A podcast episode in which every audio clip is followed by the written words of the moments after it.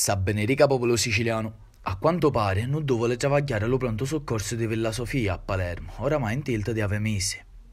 Nell'ultimo anno gli internisti, i gastroenterologi e i chirurghi chiamati riescono a coprire solo la metà delle poste necessarie. Per recuperare l'azienda punta a assumere 16 nuove figure per lo pronto soccorso di Villa Sofia e di Lo Cervello, ma mensi mancano i professionisti interni. Lo sindacato Cimo ha domandato la revoca dello provvedimento e mandato una nota all'assessore regionale alla salute Ruggero Razza. A pari questa situazione, secondo il sindacato, sono i pazienti che si trovano a pochi medici impreparati.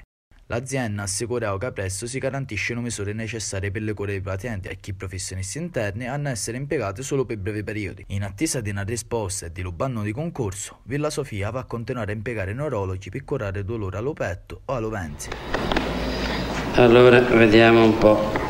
Se tocco qui fa male. No, no, no, no, no. Ma è sicuro, eh? Ai, ai, ai.